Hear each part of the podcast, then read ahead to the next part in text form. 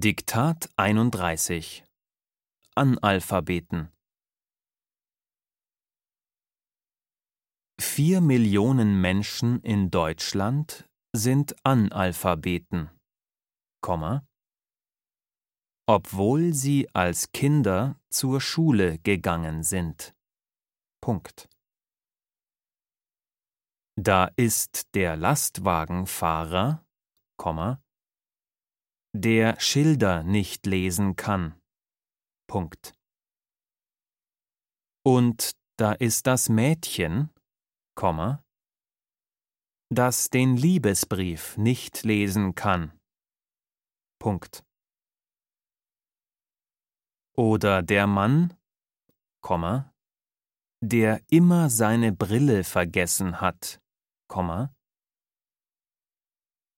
wenn er unterschreiben soll. Punkt.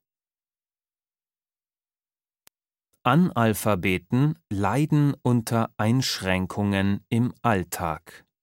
Punkt. Ihre Chancen im Beruf sind oft gering. Punkt. Öffentliche Gelder für die Förderung des Lesens und Schreibens in der Erwachsenenbildung gibt es in Deutschland nicht. Punkt. Im März 1999 führte der Bundesverband Alphabetisierung eine Werbeaktion durch. Punkt. Menschen mit Problemen beim Lesen und Schreiben